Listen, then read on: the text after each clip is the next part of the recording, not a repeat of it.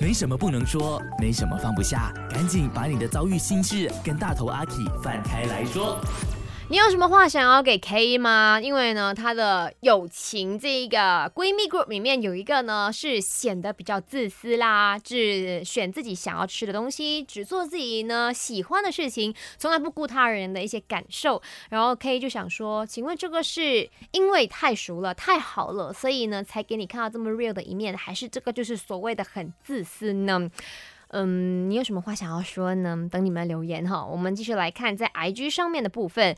Jackin 说呢，哈，K，你就以其人之道还治其人之身吧。再来，Urico 说，真实的自私啊，人与人之间是要互相体谅的。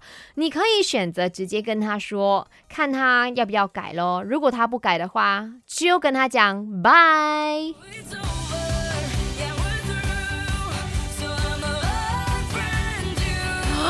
哇，听起来就是一个蛮 hurt 的一件事情，蛮大的一个决定来的。那刚才我自己有说嘛，我也曾经遇过这样子的友情。是的，就是可能他已经觉得说，你跟我熟，你应该要接受或者是体谅我这些所谓的公主的脾气。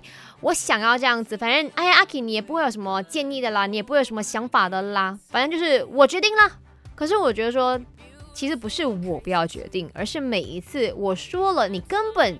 只听你想听的，只看你想看到的，你不会去顾他人的感受的。那我为什么要跟你这个 toxic 做朋友嘞？所以我真的是 is over，我就先让他感受到说，如果我们这样子对待他，他是一个怎么样的 feel。如果他也好像没有什么 sense，或者是他反而一直在那边怨我们的话，然后我们也陆陆续续的不跟这个人什么来往了，就哦。